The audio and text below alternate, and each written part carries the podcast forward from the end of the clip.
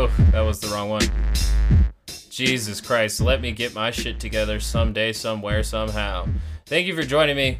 Uh, we're back with the debate continuing on uh, due to technical difficulties because I am a poor, dumb rebel. Um, I've had to split these into parts. Um, I'm doing the best that I can, though. Hey, there's, there's me on on the stretch. Hey, hi. I meant to click this one. Yes. Um, back to the debate. Uh, we just got a bit of talk about the economy. Now, Chris Wallace shall ask his next question. Let's get into it. No delay. Of masks as a disease preventer. And in fact, recently you have cited the, the issue of, of waiters touching their masks and touching plates. Are you questioning no, the, I think the, the masks efficacy are okay. of, of You have masks? to understand, if you look, I mean, I have a mask right here. I put a mask on, you know, when I think I need it. Tonight, as an example, everybody's had a test, and you've had social distancing and all of the things that you have to, but I wear masks. It came out recently that Trump was late to the debate and was not able to get a test. So, when needed, when needed, I wear masks. Okay, let me ask. I don't have. To, I don't wear masks like him. Every time you see him, he's got a mask. He could be speaking two hundred feet away from it, he shows up with the biggest mask I've ever seen. I will say, I will say. I like how Biden having the biggest mask that Trump has ever seen is like, uh, just, it's ad hominem, but it's also like somehow like a worthy of attack. Like, honestly, the bigger the mask, the better. Why are we, why are we pretending that masks don't work now? I thought you said you wear masks. Vice President Biden, go ahead, sir. Look, the way to open businesses is give them the wherewithal to be able to open.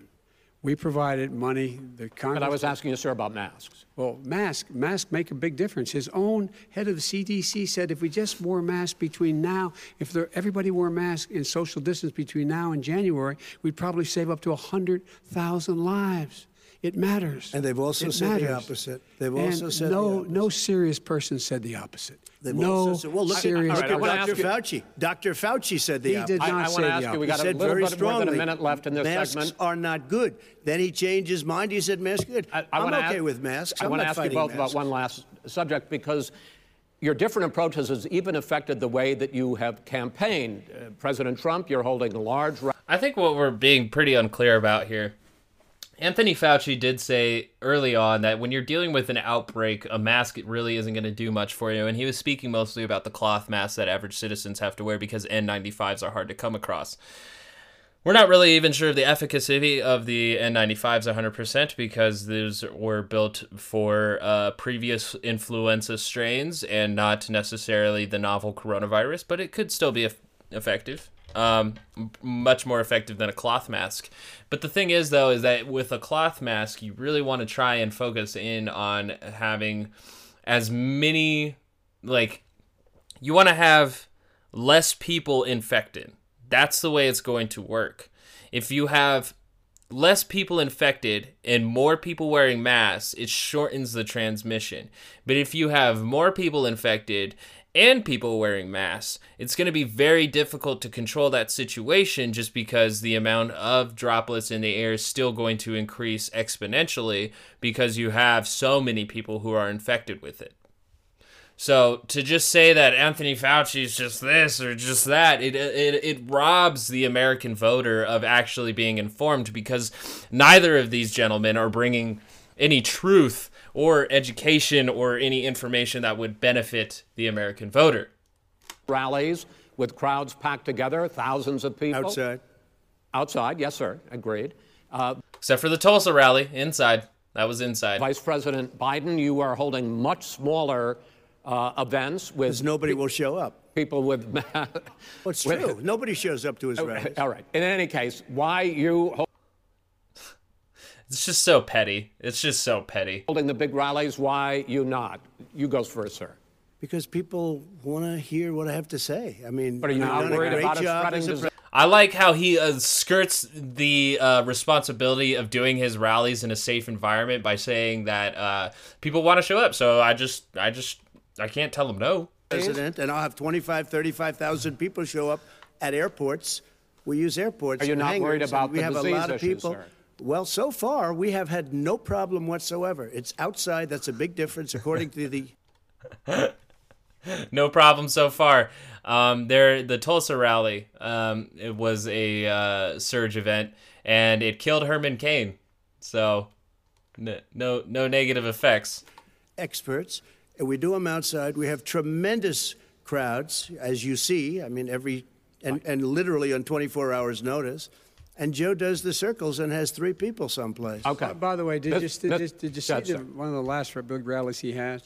And a reporter came up to him to ask him a question. He said, "No, no, no, stand back. Put on your mask. Put on a mask. Have you been tested? I'm way, I'm way far away from those other people." That's what he said. I can't. I, I'm going to be okay. He's not worried about you. He's not worried about the people out there breathing in one another. We've had no negative effect. No yeah. negative effect. We've Herman Cain. No negative effect, and we've well, had thirty-five, forty thousand right. people at these rallies. No negative effect. Herman Cain. Um,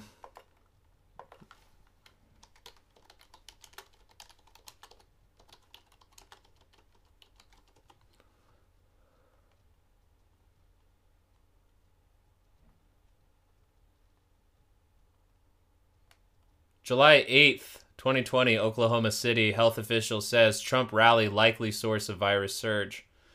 Yep, Tulsa. Um, Tulsa. Tulsa. Tulsa. As if we're only talking about Tulsa. There was other rallies that he had that I feel like we're not covering very well, but we're just ignoring Tulsa? In, in this segment here, we seem to be ignoring Tulsa.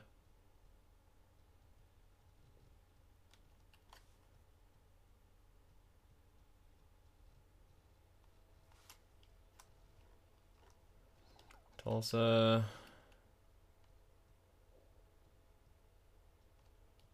Still Tulsa. It's all Tulsa. I hate how the algorithms just, they will give me the same amount or the same story here the over and over again. He's holding other rallies, and uh to think that he hasn't contributed to more is just pretty upsetting.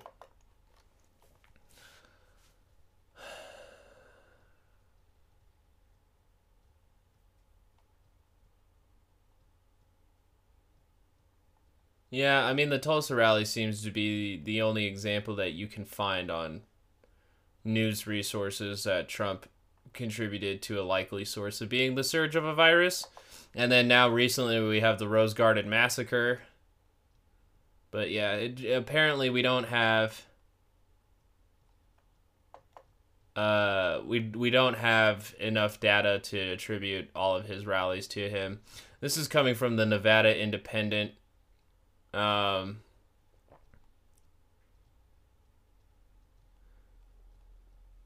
Top officials, the Nevada Independent reports, top officials leading Nevada's coronavirus response are projecting an uptick in COVID nineteen cases in the coming weeks, noting the crowds over Labor Day weekend and two campaign rallies held by President Donald Trump in defiance of sta- state health and safety directives this weekend.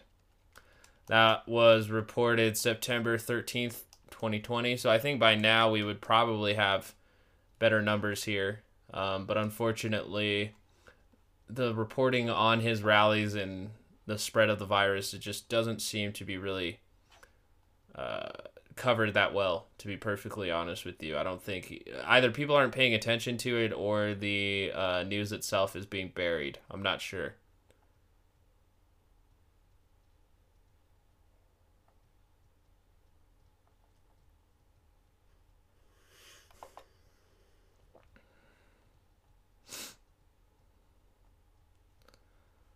Let's see.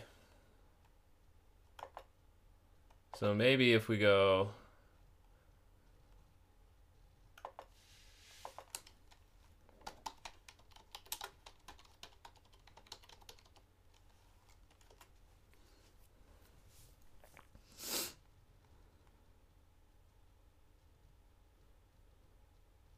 Hmm.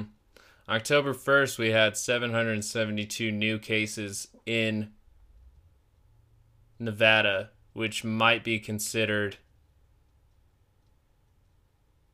a surge, because as I see here, yesterday there was seven hundred seventy-eight.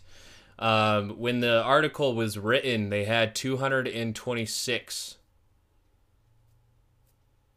cases. Um, and that was right around their average. Nevada's kind of all over the place, though. Um, back in August thirteenth, they had one thousand ninety-nine new cases. And I can't remember if it if that is also related to a Trump rally, but it seems here that there is a bit of an uptake come October first of seven hundred seventy-two. Not exactly two weeks after. Um,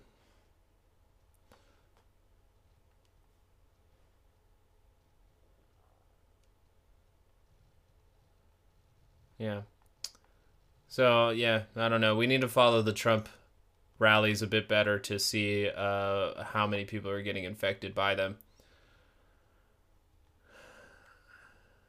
But uh, the Tulsa rally um, seems like to be the only one that everybody's focusing on, and that is the one that Herman Cain died at. He took a picture of himself not wearing a mask, and then and then he died.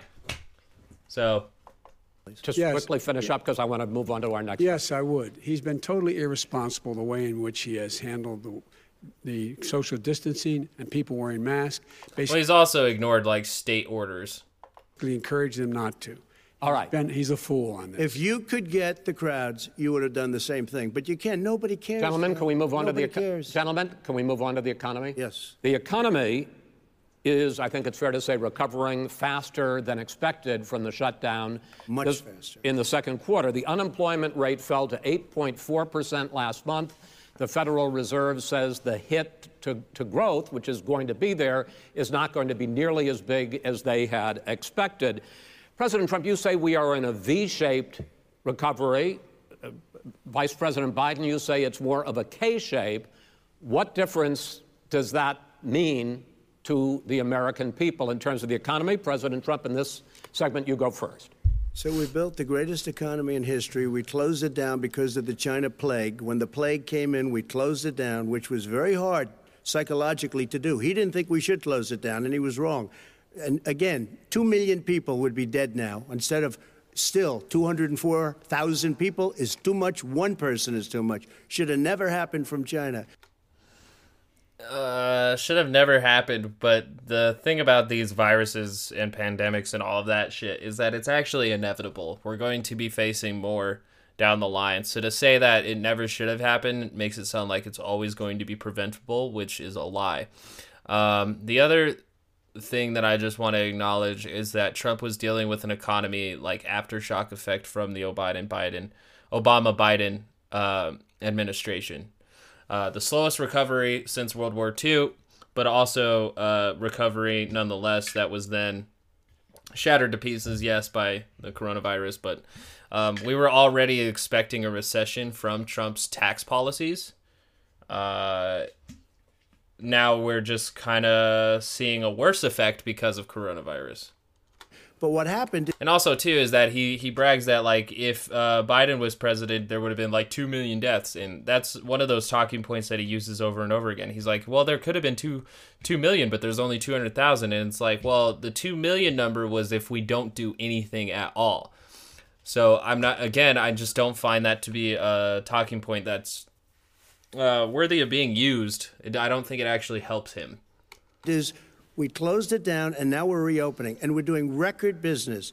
We had ten point four million people in a four-month period that we've put back into the workforce. That's a record the likes of which nobody's ever seen before. And he wants to close down the... He will shut it down again. He will destroy this country. You know, a lot of people, between drugs and alcohol and depression, when you start shutting it down, you take a look at what's happening at some of your Democrat-run states where they have these tough shutdowns. And I'm telling you, it's because... They don't want to open it. One of them came out last week. You saw that.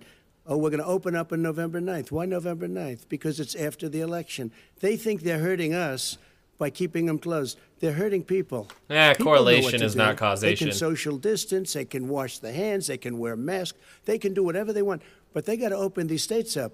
When you look at North Carolina, when you look, and these governors are under siege, Pennsylvania, Michigan, and a couple of others, you got to open these states up. It's not fair. You're talking about almost it's like being in prison. And you look at what's going on with divorce. It's like being in prison, except you uh, you have Netflix. You have DoorDash. You have, you can still get liquor. It's not like being in prison. And the fact that Americans are willing to conflate those two ideas is uh, how spoiled we truly are. Look at what's going on with alcoholism and drugs. It's a very, very sad thing. And he'll close down the whole country. This- it's not just the lockdowns that are causing that. I feel like it's existential dread, and I don't think President Trump helps that very much. Guy will close down the whole country and destroy our country. Our country is coming back incredibly well, oh. setting records as it does it. We don't need somebody to come in and say, let's shut it down. All right. Your two minutes, sir. We're now moved to you. As I as I said, posing the question, the president says it's a V-shaped recovery. You say it's a K-shaped recovery. What's the difference? The difference is millionaires and billionaires like him in the middle of the COVID crisis have done very well. Another billionaires have, ra- have made another three hundred billion dollars uh, because no. of his it was actually six hundred profligate tax uh, uh, proposal, and he only focused on the market. But you folks at home, you folks living in Scranton and Claymont and all the small towns and working-class towns in America, how well are you doing? This guy paid well, a total of seven hundred fifty dollars in taxes. Sir, sir, wait, wait, many, no. Sir, it's, it's just the wrong two, yeah, I understand. You've agreed to the two minutes, so please let him have it. Do I get my time back? The fact is that he has, in fact, worked on this in a way that he's going to be the first president of the United States to leave office, having fewer jobs in his administration than when he became president. Fewer jobs than when he became president. First one in American history. Secondly, the people who have lost their jobs are those people who have been on the front lines, those people who have been saving our lives, those people who have been out there dying, people who've been putting themselves in the way to make sure that we could all try to make it. And the idea that he is insisting that we go forward and open when you have almost half the states in America with a significant increase in COVID deaths and COVID cases in the United States of America. And he wants to open it up more. Why does he want to open it up? Why doesn't he take care of the America? You can't fix the economy until you fix the COVID crisis. And he has no intention of doing anything about making it better for you all at home in terms of your health and your safety. Schools. Why aren't schools open? Because it costs a lot of money to open them safely. You know, they, they were going to give, his administration was going to give the teachers and school students masks. And then they decided, no, couldn't do that because it's not a national emergency. Not a national emergency. They've done nothing to help small businesses. Nothing. They're closing. One in six is now gone.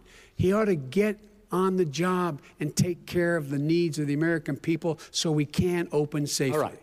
It's actually not one in six. It's uh, it was fifty percent, uh, Joe. fifty percent of small businesses.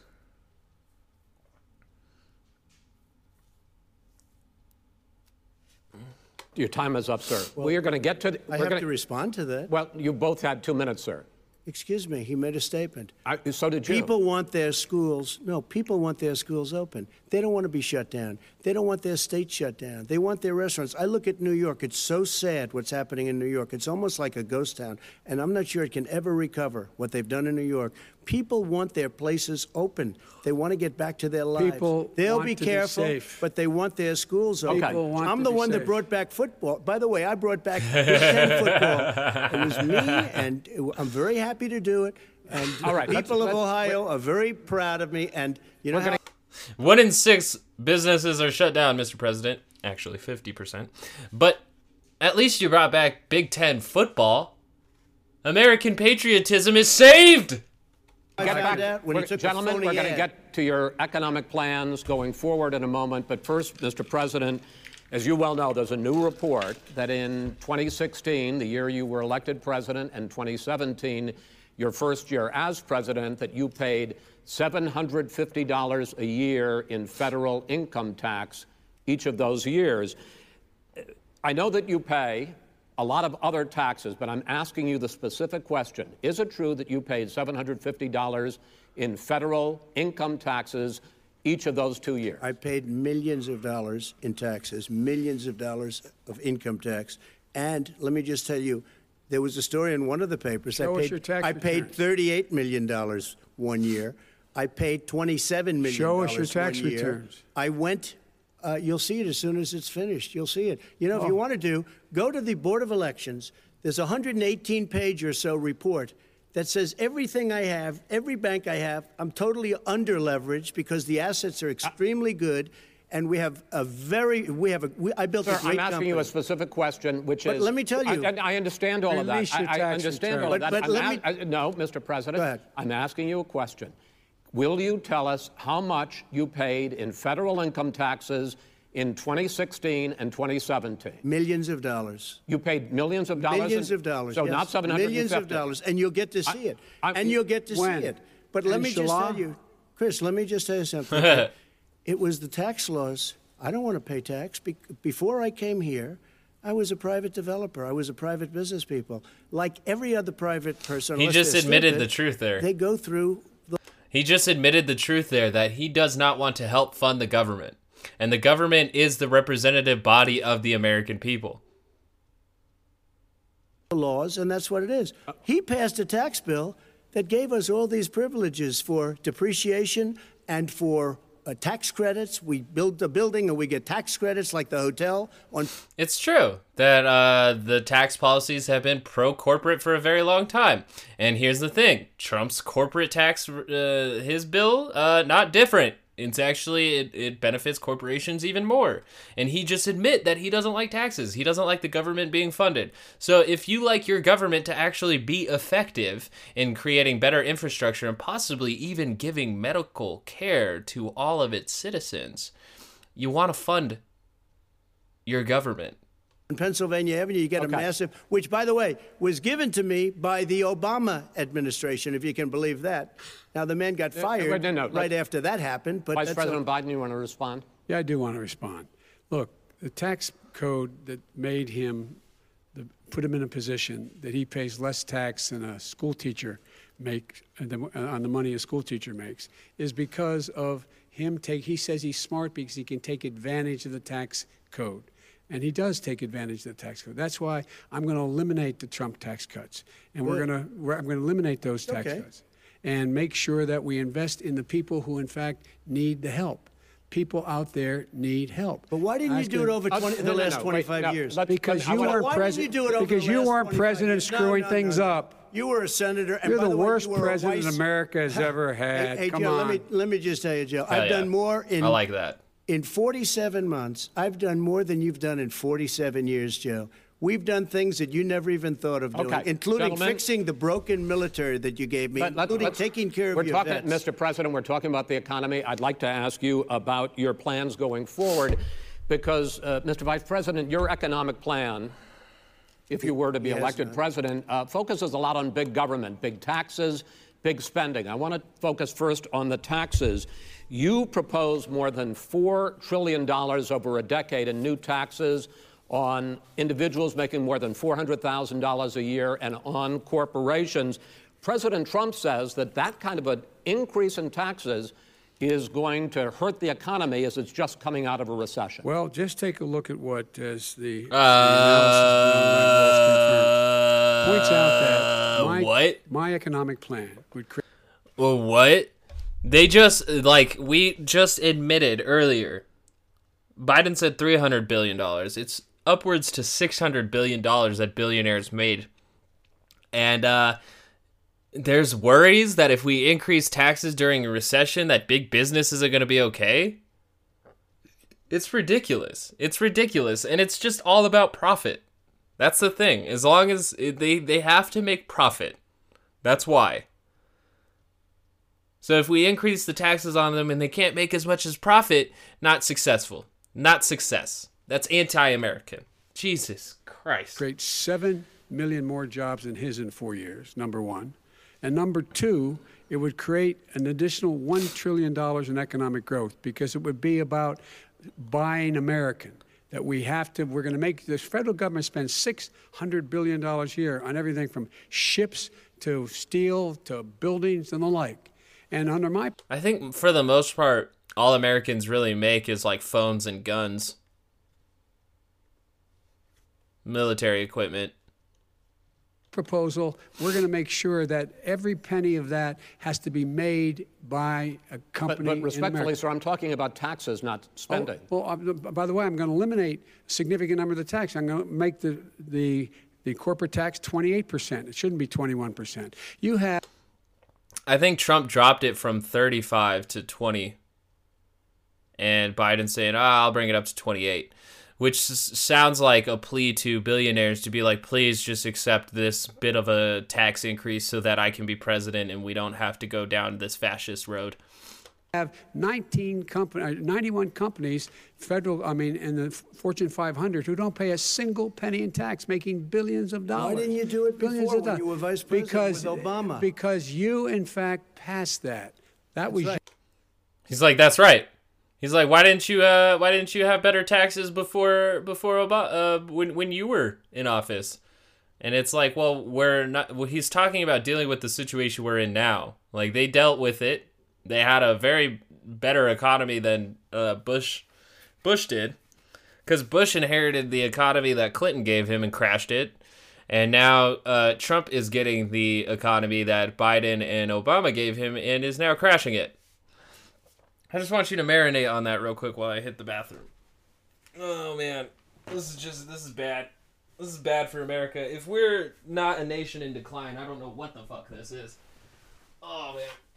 This is bad. This is very bad. Oh.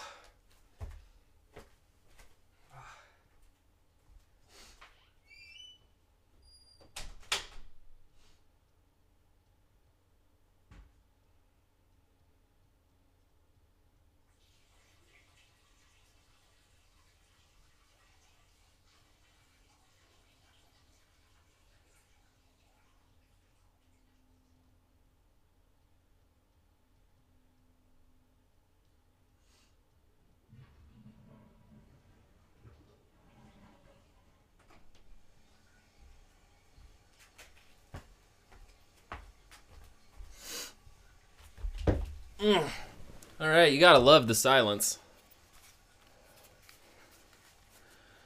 Oh, man. No, I didn't wash my hands. I used hand sanitizer. Sue me. Sue me. Sue me so fucking hard. All right, let's get back to it. Your tax it, proposal. I got it done, and you know what happened? Yeah, you got it done. Our economy boomed and like the, it's never and boomed. The economy well, is Mister busted. President, let, let me finish. Wait, no, let me, Mister President, let me pick up on that. You would continue your free market approach, lower taxes, more deregulation, correct? Not lower taxes to the American people. But, let, but let me, Excuse me. But in, but in Obama's, you talk about the economy booming, it turns out that in Obama's final three years as president, more jobs were created, a million and a half more jobs than in the first three years of your presidency. They had the slowest recovery since nineteen economic recovery since nineteen twenty-nine. My favorite... nineteen twenty-nine is when it crashed. So that wouldn't be the time of that recovery. Um, and also, too, uh, he just goes back to that talking point, that rhetorical propaganda, because he can't actually address what Obama and Biden did to create that amount of jobs. It was the slowest Which they didn't recovery. create. They just also, created incentives. They took over something that was down here. All you had to do is turn on the lights and you pick up a lot. But they had the what slowest economic recovery See, since he nineteen- even acknowledges it, that if, you know, if the economy is in decline and you create jobs um, or you, you're recovering jobs. So he even acknowledges that his own, like, oh, I've created six hundred thousand jobs and uh, this amount of time during the coronavirus. It's like, no, you recovered jobs that were... destroyed. Basically, people there's more people on unemployment, and then now there's slightly less. It's not creating jobs, it's giving jobs back. twenty-nine. Let me tell you about the stock market. When the stock market goes up, that means jobs. It also means four oh one k's. If you got in, if you ever became president with your ideas, you want to terminate my tax, my taxes, I, I'll tell you what, you'll lose half of the companies that have poured in here will leave, and plenty Half of companies, companies that are already here, they'll leave for other places. Have they will leave, here. And you will have a have depression, it. the no, likes no, no, no. of which you've never seen. Look, Mister we Vice inherited President. the worst recession, short of a depression, in American history. True. I was asked to bring it back. we were able to have an economic recovery that created the jobs you're talking about. We handed him a booming economy. He blew it. It wasn't he booming. Blew it. He blew it. It wasn't booming. It, it was. was uh, it was the weakest recovery well, sir, is it since fair to, Wait, wait. Is it fair to is it fair to say he blew it when, in when fact, there was re no. when there was record un low unemployment yeah. before COVID? Yeah, but, but because what he did, even before COVID, manufacturing went in the hole. Manufacturing went in a hole. Excuse me, Chris. Wait, Why are two. we pretending that manufacturing really is ever going to increase yet again in America? Um, we're automating the fuck out of as much shit as we can. Pardon my French, but it's kind of ridiculous to think that manufacturing jobs and then certain retail jobs, like eventually we're going to reach the point that Yuval Noah Harari has spoken about called the useless class, where there is a subset of Americans who cannot find work because a lot of these uh, low-skill labor jobs are given away to robots. So for him to say that manufacturing went down in the hole, it's like that's just actually a progression of time and the advancement of technology in the United States, which we can't really seem to solve without what Andrew Yang had proposed as universal basic income, because that allows uh, Americans who either work less or not at all to actually still have power uh, to buy and survive. So the, the jobs argument's always been kind of ridiculous because we don't actually um, give enough people with specialization. We're a very we're we're a country with very low specialization but a very high uh, labor market, and so that's why we're seeing massive disparities, is because the specializations aren't being um, automated, whereas low skill labor is. Whether it's manufacturing, uh, retail. Uh, at some point, it could be sales. The whole robocalls. Um, there's there's a lot. There's a lot going to robots. Chris, number three. They automation. said it would take. No, you're number two. No, Chris, Chris.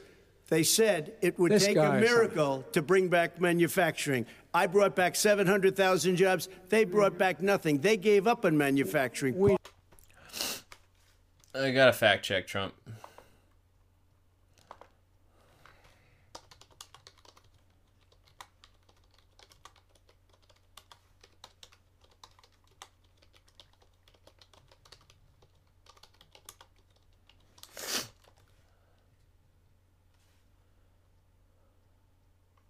This came out after the debate.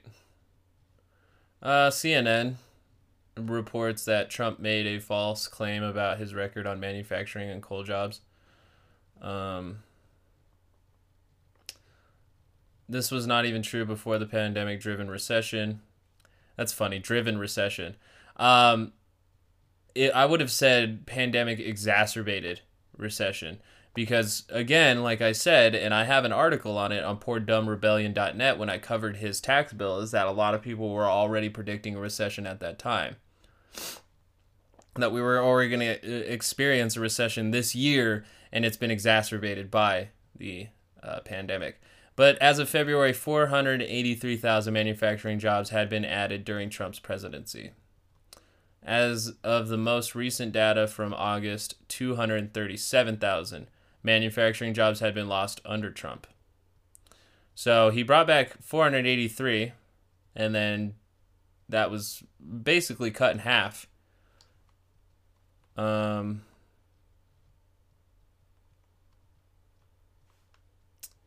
as of August, five thousand three hundred coal mining jobs had been lost under Trump. As of February, it was a loss of one thousand. And the industry generally continues to decline uh, amid a continued shift by utility companies toward cheaper natural gas and cleaner renew renewables. U S coal production fell in twenty nineteen to the lowest level since nineteen seventy-eight, when there was a major strike. Oh, yeah. The, so it fell down to uh, strike levels when the workers refused to work. Uh, multiple coal companies have filed for bankruptcy in twenty nineteen and twenty twenty. So, and this is like one of the critiques that I have of Biden at this debate, is that he doesn't really address the things that Trump says. He's not quite on the ready for a lot of, of the fastballs that Trump throws out, because he makes a lot of false claims. And Biden was not equipped to uh, get all of them. He and I, I do wish that he did spend a bit more time to um, address the actual things that Trump says, because he could have noticed, like, well, yeah, you, uh, there was this many manufacturing jobs and now there's this many. Uh, what, what, what, where did that loss come from? Part of my standard fare. I'm the guy that he brought totally back gave the automobile up on industry. All right, let him know. We brought back, I was asked to bring back Chrysler and General Motors. We brought them back right here in the state of Ohio and Michigan. He brought them back is a funny word. Um, they, the, I remember that the uh, government, they didn't bring them back. They actually acquired all the assets. So basically they bailed them out. Blew it. They're gone. He blew it. And in fact, they're going. Ohio had the best year it's ever had last year. Michigan yeah. had the best year they've ever had. That is not Many true. Many car companies Never. came in from Germany, from Japan, not, not. went to. And that's what I'm saying too, is that um, Joe Biden just saying, "Oh, that's not true." He really needs to extenuate why that's not true. Michigan that, went no, to Ohio, on that. and they Mister didn't Vice, come in with you, Mister Vice President. Go ahead. And so you take a look at what he's actually done. He's done very little. His trade deals are the same way. He talks about these great trade deals. You know, he talks about the art of the deal. China's made, perfected the art of the steal. We have a higher deficit with China now than we did before. We have the That's highest deficit, trade deficit China with ate Mexico. Your lunch, down All right, eighteen percent. In, in, in, China ate your lunch, Joe, and but, no wonder okay. your son goes in and he takes out he takes out billions oh. of dollars, takes out billions of dollars to manage. He makes millions of dollars. And also, Simply while we're at true. it, what's really great here is that Trump gets into attacking Hunter Biden because he has nothing like to attack Joe Biden on his record for in the trade deals. Like, he can say, yeah, T P P was bad. Um, but, uh, uh, uh, uh, uh, you know what I'm saying? So it would have been great, too, if Joe Biden had much more specific data on how Trump's trade deals have not benefited Americans. Um, Trump has had to bail out farmers multiple times, and I think that has a lot to do with his trade deals. Um, so why is it, just out of curiosity, the mayor of Moscow's wife gave your son three and a half million dollars? What did he do to deserve it? What did he do with Burisma to deserve it? Yeah, and so Trump's also using like fringe conspiracy theories that came out, like on the Federalist. I, I covered this one recently. Uh, during the Macan, uh, Kaylee Macan, uh, I still can't say her name, McEnany, McEnany. Um, during her press conference briefing, she brought this up, and it's uh, it was reported by the Federalist talking about how Moscow's mayor, uh, mayor's wife, had given three point five million dollars to the equity firm or the investment firm that Joe Biden's son works for or also founded. There's three founders of that business, and they accepted an investment from an investor because that's what they do. But uh, Trump's here to just twist it a little bit to make it sound like uh, Biden's family works with China directly, robbing Americans of something. But his wasn't there a Trump Tower in Moscow being built before Trump became president? one hundred eighty-three thousand dollars. You've asked your question, let him answer it. If not, none of that is true. It's oh, really? Totally he didn't get three and a half million? Mister President, it's totally. Mister President. See, and it's exhausting because Joe Biden even has this face of like, I'm just so too, I'm just so old and tired. I'm too old and tired to even just respond to this. He has the face of exhaustion, which just it, it's uh, that's why I don't think he was the best candidate for the D N C to pick. But obviously, if they want Trump to win, then he was the best candidate for him to pick. Please, totally discredit it. Totally discredit it. And by the way, well, wait, he didn't get three and a half million dollars, Joe. Mister Vice, he got three and a half million dollars. That is not true. Oh, really, Mister Oh. President? But, Mister You, it's an it's an open discussion. Please, now, you, you, it's a fact. Well. There's, you have raised an issue. Let the totally Vice President answer. Discredited. Did Burisma pay him one hundred eighty-three thousand dollars a month when, with when no he, experience in energy? M- Mister Look, President, no my son did nothing wrong at Burisma. I think he did. And Mister President, the only guy that let him answer. He doesn't want to let me answer because he knows I have the truth. His, his position has been totally, thoroughly discredited. By who? And the media. By everybody. Well, by the, by media, the media, by our allies, by the World Bank, by. By everyone has discredited. Matter of fact, matter of fact, even the people who testified under oath. He's going to go. So let me ask you this. Yep. No, no, go ahead, Mister I'm listening to you. People under. You got three and a half million dollars from Moscow. Te- he testified under oath in his administration. The equity firm that uh, Hunter Biden have found with two other partners received three point five million dollars from the uh, uh, the wife of a former mayor of Moscow. So it's pretty obvious here. Joe Biden is not explaining himself, which, you know, probably because even explaining that doesn't really paint his son being very pro-American, but it is just business, honestly. And then, uh, but Trump is is being so vague and broad with the allegations that there's, uh, it's just enough to uh, get the conspiratorial side of his base really riled up, and to paint Joe as like this, you know, career politician, corrupt swamp monster. Um, Trump has the same kind of deals, same kind of deals across the across the the, the globe. So.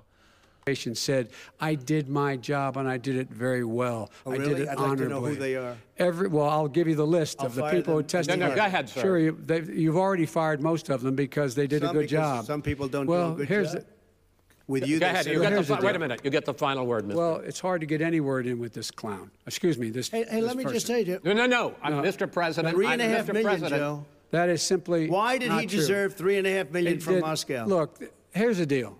We want to talk about families and ethics. And it's not good that he like uh, moves away from actually talking about what Trump's talking about, because if he did, he could point out tr- uh, Trump's just lying or exaggerating the truth. I don't want to do that.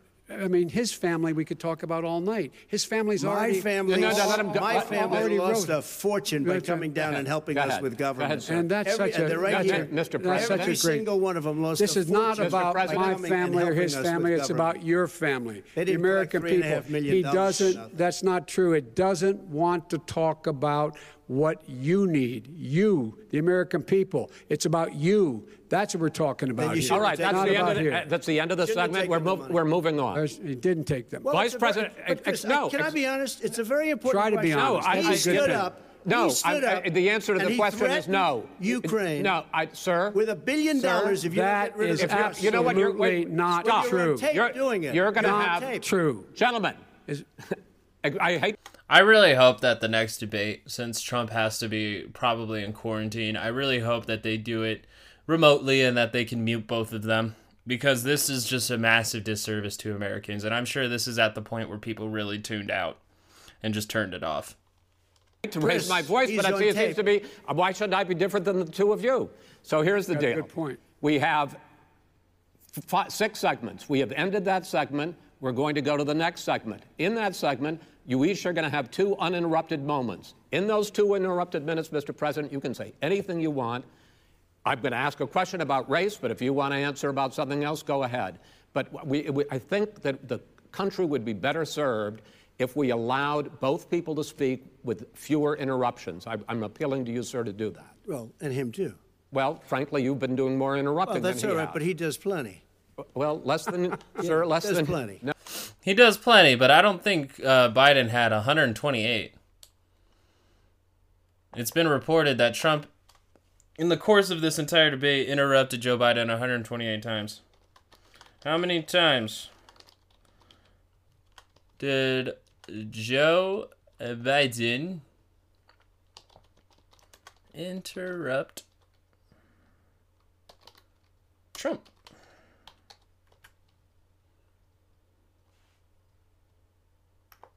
I spelled interrupt wrong.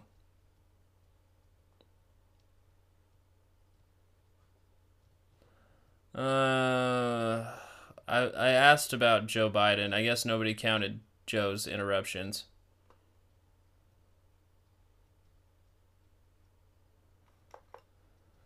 So I I don't really like that. I wish they just had a clear number for both of them. But here's the, uh, uh, they, uh, rated the truth behind why did Hunter Biden deserve three and a half million from Moscow? And they rated it limited and disputed evidence. Trump hid an unverified story about Biden's son Hunter over and over again. Why is it just out of curiosity? The mayor of Moscow's wife gave your son three and a half million dollars, Trump said. A Senate Republican report said the widow of the ex-mayor sent three point five million dollars to an American account in twenty fourteen. Republicans tied Biden to the account but refused to share any documents that might substantiate that. Hunter Biden's lawyer said he had no connection to the account. Democratic Senate staff said they've seen the documents that Republicans have and that they don't tie Hunter Biden to the account. Um, again, I was just... I just wanted to fucking uh, get how many times Biden interrupted, because Trump had a record one hundred twenty-eight. He interrupted Hillary about fifty times. This one says seventy-three times. All right. The consistency of American news is just hogwash. Oh, my God. No, less than you have. Ugh. Let's please continue on.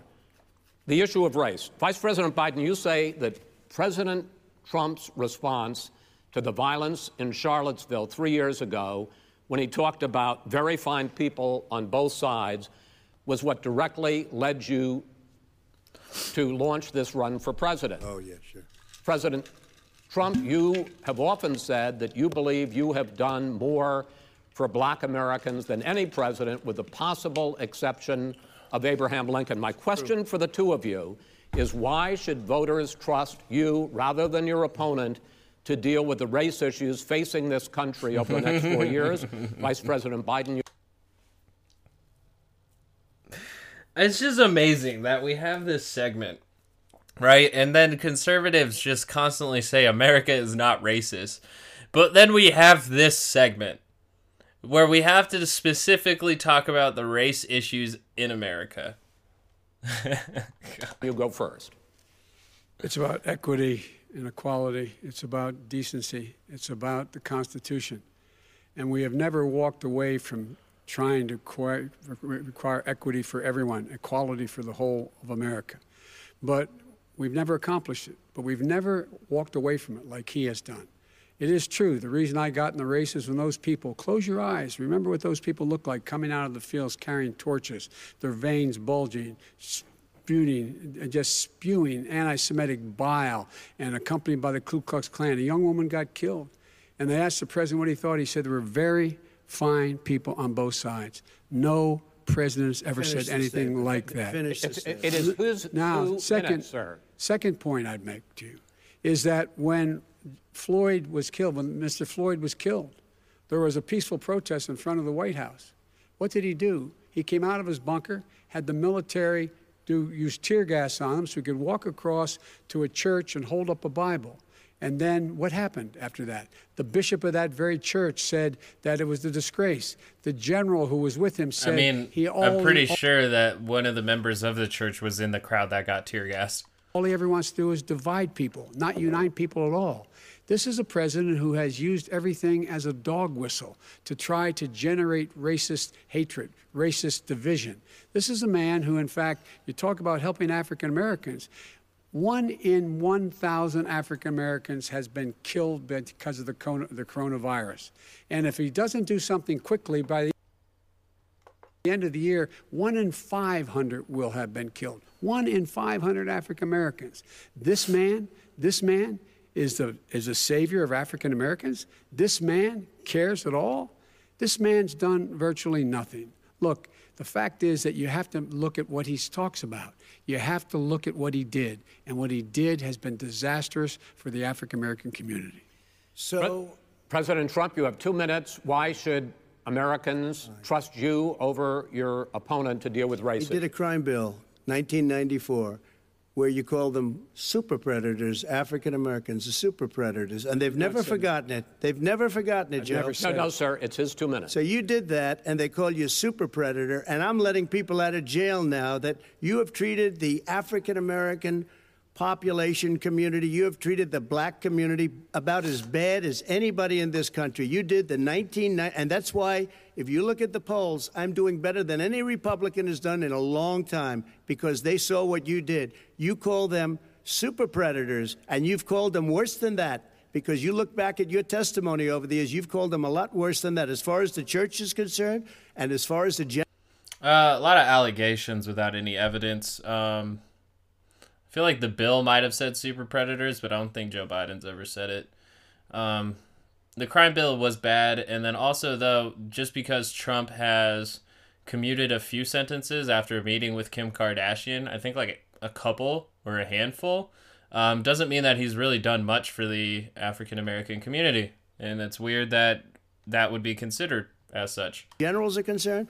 We just got the support of two hundred, two hundred fifty military leaders and generals. Total support. Law enforcement, almost every law enforcement group in the United States. I have.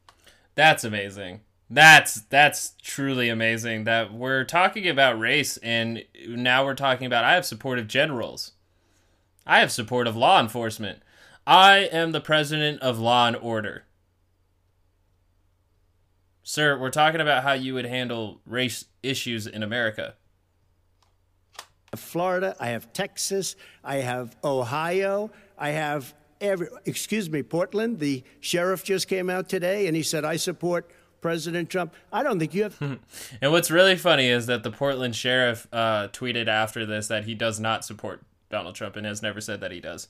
That was, my friend sent me that tweet during the debate and I loved it. I loved that a lot. Any law enforcement, you can't even say the word law enforcement, because if you say those words, you're going to lose all of your radical left supporters. And why aren't you saying those words, Joe? Why don't you say the words law enforcement? Because you know what? If they called us in Portland, we would put out.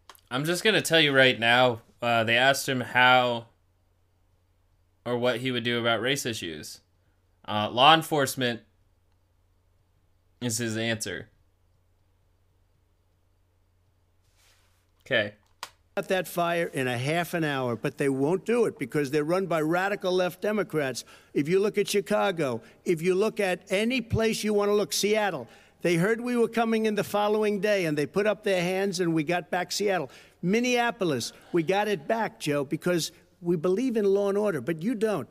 The top ten cities and just about the top forty cities are run by Democrats and in many cases radical left, and they've got you wrapped around their finger, Joe, to a point where you don't want to say anything about law and order. And I'll tell you what, the people of this country want and demand law and order, and you're afraid to even say it. All right. I'll I want to I want to return to the question of race.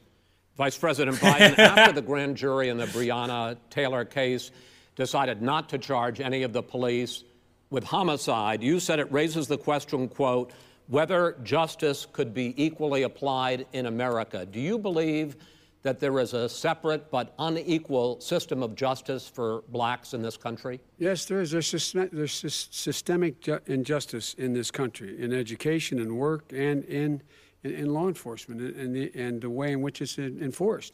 But look, the vast majority of police officers are good, decent, honorable men and women. They risk their lives every day to take care of us.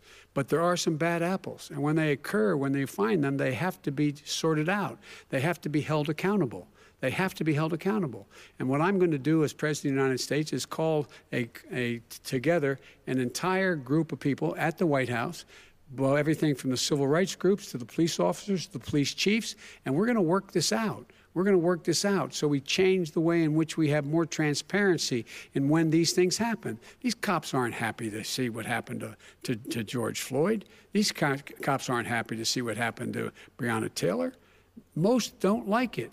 But we have to have a system where people are held accountable. When, and by the way, violence in response is never appropriate, never appropriate. Peaceful protest is. Violence is never appropriate. All right, what is peaceful President, protest? When they run through the middle President, of a town Trump, and burn down President your stores Trump, I, and kill people President all over Trump, the place, that and is you not say peaceful, peaceful protest? President no, Trump, it's I'm not, not asking, but you say it is. President Trump, I'd like to continue with yes, the issue ahead, of race. Please. I promise we're going to... He just went out with baseless allegations of people being murdered. I'm going to get to the issue of law and order please. In a moment. Fine.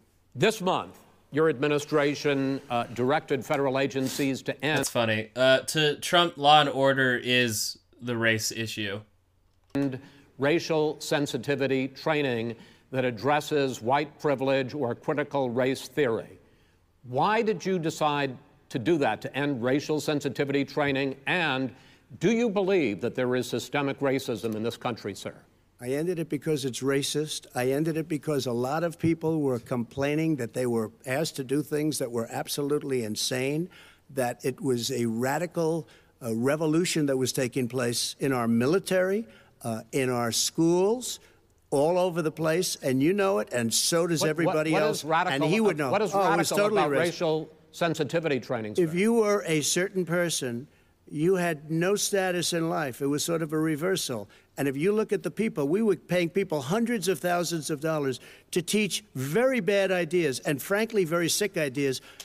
Such as, because that was Chris Wallace's question, is what is so radical, uh, and what are these sick ideas?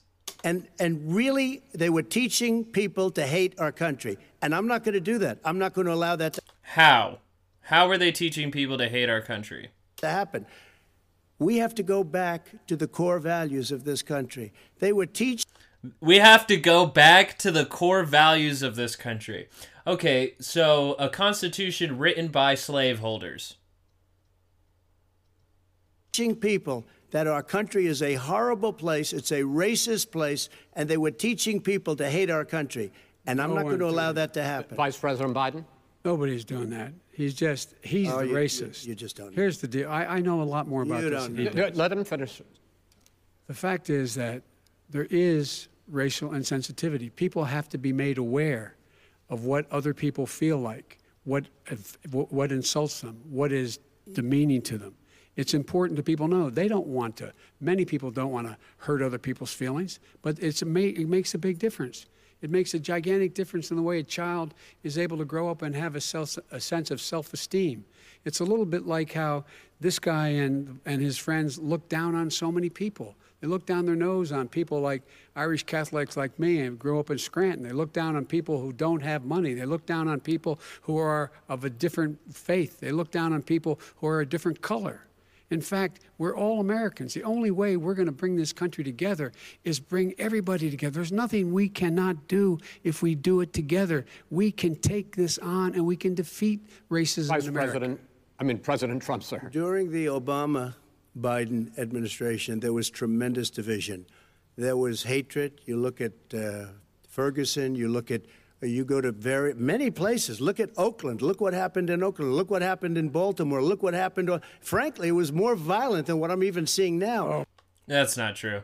That's not true. The protests were not to this extent as they were back in twenty fourteen, twenty fifteen. Um, he's pointing out that yet again that there was civil unrest, but it's also because the Joe Biden, Obama. So far, the government has not held cops accountable. Nothing has been done about qualified immunity. Obama did mandate uh, body cams. But for the most part, we did not actually do anything that we could to uh, alleviate racism within our institutions. To get rid of racism in our institutions. Abolishing the police may be the most radical thing to do, but it's kind of what you have to do with an institution that has been in place to protect property. Uh, that also included slaves. We have to build uh, an institution based on community protection. Nothing more, nothing less. And the community involves everybody. Oh, but Lord. The reason this is, is that ridiculous. The Democrats that Absolutely run these cities ridiculous. Don't want to talk like you about law and order. Violent and you crime, still haven't mentioned. Violent Are crime. You in favor of law and order? I'm in favor of law. You follow. Are you in favor of law and order? Go yes, ahead. I'm a, you asked a question. Let him finish. Law and order. Law and order. Let him. Law and order with justice, where people get treated fairly. Okay. And the fact of the matter is, violent crime went down seventeen percent, fifteen percent in our administration. All right. It's gone up on went, his watch. Went down he, much more. He, He had, all right, we're, we're not, you're, Mister President, you're going to be, Mister President, every record in the Mister President, you're going to be very happy because we're now going to talk about law and order. Places we had trouble with Democratic run. I like how Chris Wallace even acknowledges that he has not talked about what he could do to better the racial tensions in America, and that like he just keeps moving to law and order, which when you study the Republican G O P handbook, they use law and order as a dog whistle to uh, white supremacists. It's it's been a dog whistle for a little bit, at least since the sixties and seventies. Cities. That's exactly my Democratic question. There has been a dramatic increase in homicides in America this summer particularly, and you often blame that on Democratic mayors and Democratic governors, but in fact there have been equivalent spikes in Republican-led cities like Tulsa and Fort Worth. So the question is, is this really a party issue? I think it's a party issue. You can bring in a couple of examples, but if you look at Chicago, what's going on in Chicago, where uh, fifty-three people were shot and eight died shot. If you look at New York, where it's going up like nobody's ever seen anything, the numbers are going up one hundred, one fifty, two hundred percent uh, crime. It's, it is cities. Crazy what's going on. Repub- and he doesn't want to say law and order because he can't, because he'll lose his radical left supporters. And once he does that, it's over with. But if he ever got to run this country and they ran it the way he would want to run it, we would have we would our suburbs would be gone. By the suburbs. way, our suburbs would be gone, and you would see problems like you've he never seen. He would know a suburb unless he took a wrong turn. Oh, I know suburbs. He would not. So much I was better. raised. Go ahead. I would, Wait a minute. I was so raised. I know suburbs better than you. Um, it's the same thing that Trump said that he got rid of the low-income housing projects that were going to happen in suburban areas, effectively moving poverty away from suburbs, keeping the suburbs safe. It's uh, classist, and then in a way because of America making uh, the majority of its colored people poor, um, it's also racist. In the suburbs. This is not nineteen fifty. All these dog whistles on racism don't work anymore. Suburbs are by and large integrated. There are as many people today driving their kids to soccer practice and or to uh, black and white and Hispanic in the same car as there have been any time in, in the past. What's, what really is a threat to the suburbs and their safety is his failure to deal with COVID. They're dying in the suburbs. His failure to deal with the environment. They're being flooded. They're being burned out because okay. his refusal to do anything. That's why the suburbs are in trouble. I, I do want to talk about this issue of law and order, though. And in the joint recommendation that came from the Biden-Bernie Sanders task force, you talked about, quote, reimagining policing. Yeah. First of all, what does reimagining policing mean, and do you support... It means... Uh, uh, let me, if I might finish the question. What does reimagining policing mean, and do you support the Black Lives Matter Uh, call for uh, for community control of policing? Look, what I support is the police having the opportunity to deal with the problems they face. And I'm not I'm totally opposed to bad. defunding the police officers. That was a bad answer. As a matter of fact, police, local police, the only one defunding, and his budget calls for a four hundred million dollars cut in local law enforcement assistance. They need more assistance. They need, when they show up for a nine eleven call, to have someone with them as a psychologist or psychiatrist to keep them from having to use force and be able to talk people down. We have to have community policing like we had before, where the officers get to know the people in the communities. That's when crime went down. It didn't go up. It went down. And so we have to be engaged. That's not what they're talking about, Chris. That's well, not what that, that's he's talking exactly. about. That's amazing that like he lays out what his thoughts are, which I don't agree with. But he, Trump is like, he's not that moderate. He's not that moderate.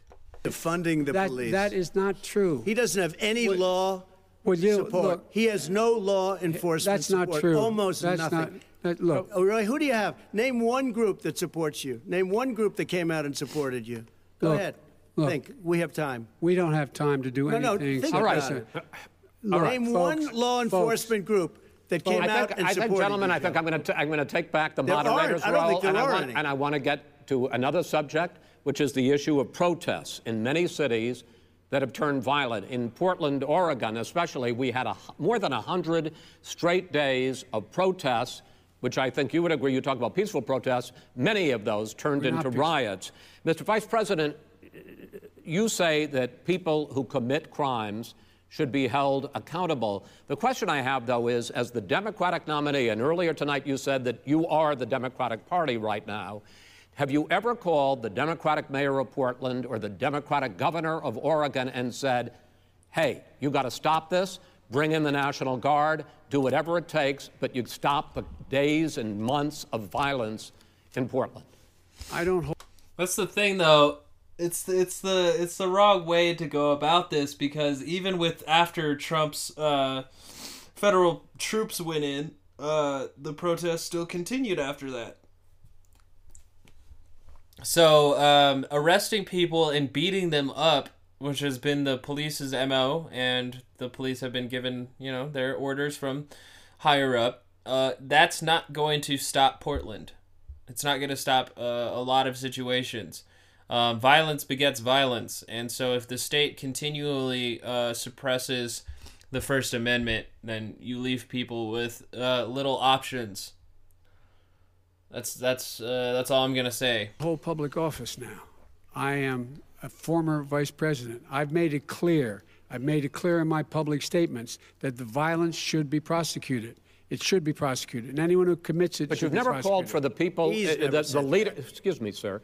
You had never called for the leaders in Portland and in Oregon to call because and bring they, in the National Guard and knock well, off a hundred days of riots. They can, in fact, take care of it if he just.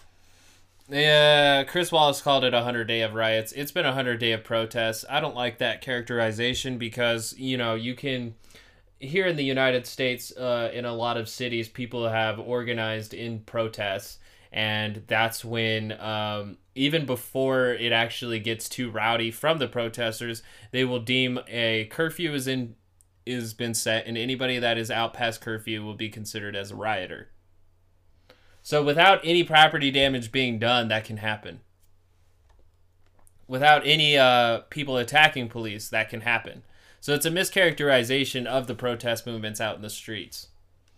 Stay out of the way. Oh, Look here. Oh, really? Here, oh, really? Here's the thing. That, that, I sent sir, in the no, wait, U S I asked Marshals him a question. To get the killer no, of that, the young man in the middle of the street. They shot him. And uh, for three Mister days, President Trump, Portland President wouldn't Trump, do anything. I had to send in the U S Marshals. President they took Trump. Care of business. Go ahead, and, sir. And by the way, you know, his own former spokesperson said, you know, riots and chaos and violence help his cause.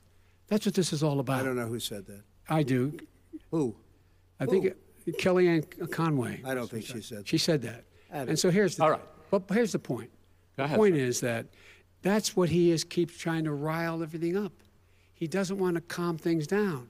Instead of going in and talking to people and saying, let's get everybody together, figure out how to deal with this. What's he do? He just pours gasoline in the fire constantly, and every single solitary okay, time. Okay, and, and to end this, button up this segment, I'm going to give you a minute to answer, sir.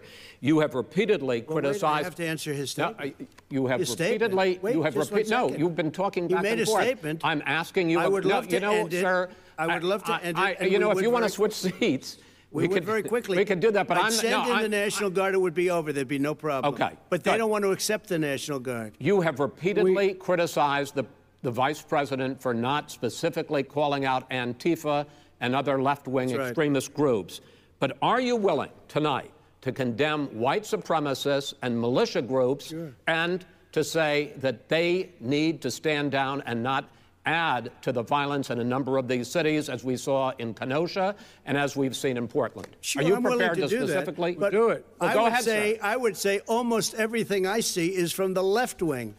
Sure, I'm willing to do that, but it's left wing I condemn, not from the right wing. So what are you? What if are you? you look, what are you saying? I'm, I'm willing to do anything. I want to see well, peace. Then do it, sir. Say I'm, it. Do it. Say it. Do you want to call him? What do you want to call him? Give me a name. Give me a white name. Supremacists well, and who white supremacists. Would you like me to condemn? White He doesn't have to have a name, and I already went over this in the uh, yesterday's episode uh, with Ben Shapiro's uh, softness on Trump's softness. Um, Trump wanted a name because that at least gives him a bit of legitimacy to hand down to one of his right-wing militia groups. Um, and it's unfortunate that Biden gave him one that I think a lot of people aren't too familiar with, but... Uh, What we're about to see is not condemnation. Proud Boys. And right Proud Boys, stand back and stand by. But I'll tell you what. I'll tell you what. Somebody's got to do something about Antifa and the left, because I don't know how anybody can consider that condemnation of right-wing militia groups. Stand back, stand by. Somebody has to do something about Antifa. That's the only way to read that. Because this is not a right-wing own, problem. This is a left-wing.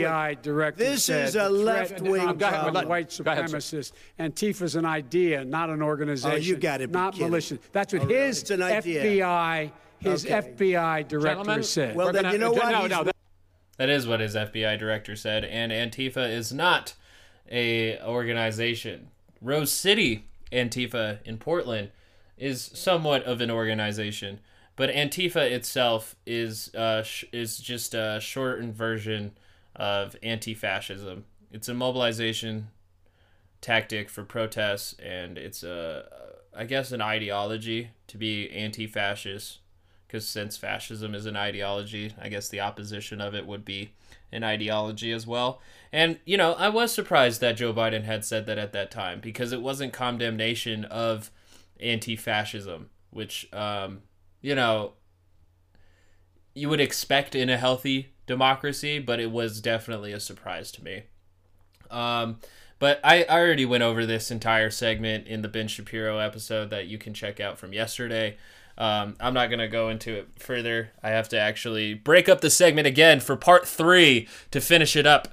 Um, but yeah, that was the, that was a piss poor condemnation. It it wasn't even one. It wasn't a condemnation. It was a sidestep. And uh, obviously it excited the Proud Boys, who then changed their logo and made shirts. So let's just acknowledge that before we take another break. Uh, we will be right back with the next episode, uh, which is going to be the continuation of this. I'm sorry that it's pretty jarring, but that's that's what happens when you are a poor dumb rebel as myself. Please be ready for the next episode. We'll be back after this break.